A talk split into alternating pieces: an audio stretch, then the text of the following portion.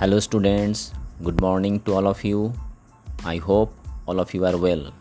Students, today our topic is algebraic expressions. But before starting, I am asking you some questions. Yes, Alia, you say what are constants?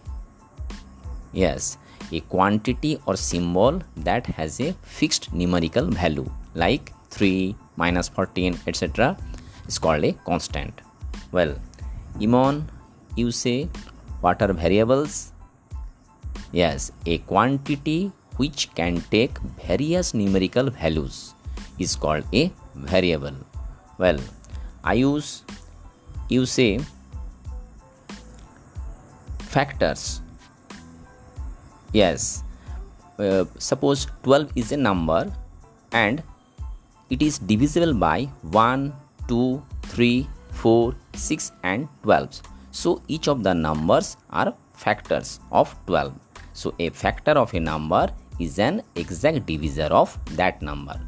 Okay students, so today we are starting algebraic expressions. So first you should know what is algebraic expression.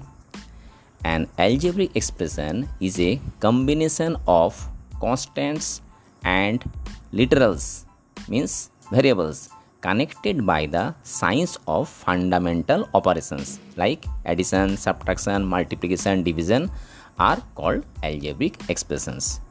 Okay students, so we are going to start exercise 12.1. First question, identify which of the following expressions are polynomials. If the expression is not a polynomial, say why. So what is polynomial? An algebraic expression in which the powers of the variables are all whole numbers is called a polynomial. That means powers cannot be negative or fraction.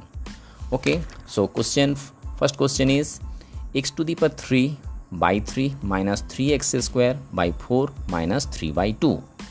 So here you see that all the powers of the variables are positive as well as whole numbers okay not a fraction so they are called polynomials. Okay, question number 2 write the degree of the polynomial x cube minus 3x square plus 1 minus x. So here the highest power of the variable x is 3. So degree of the polynomial is 3. Okay students, so in this way you will solve the remaining questions. So thanks to all of you.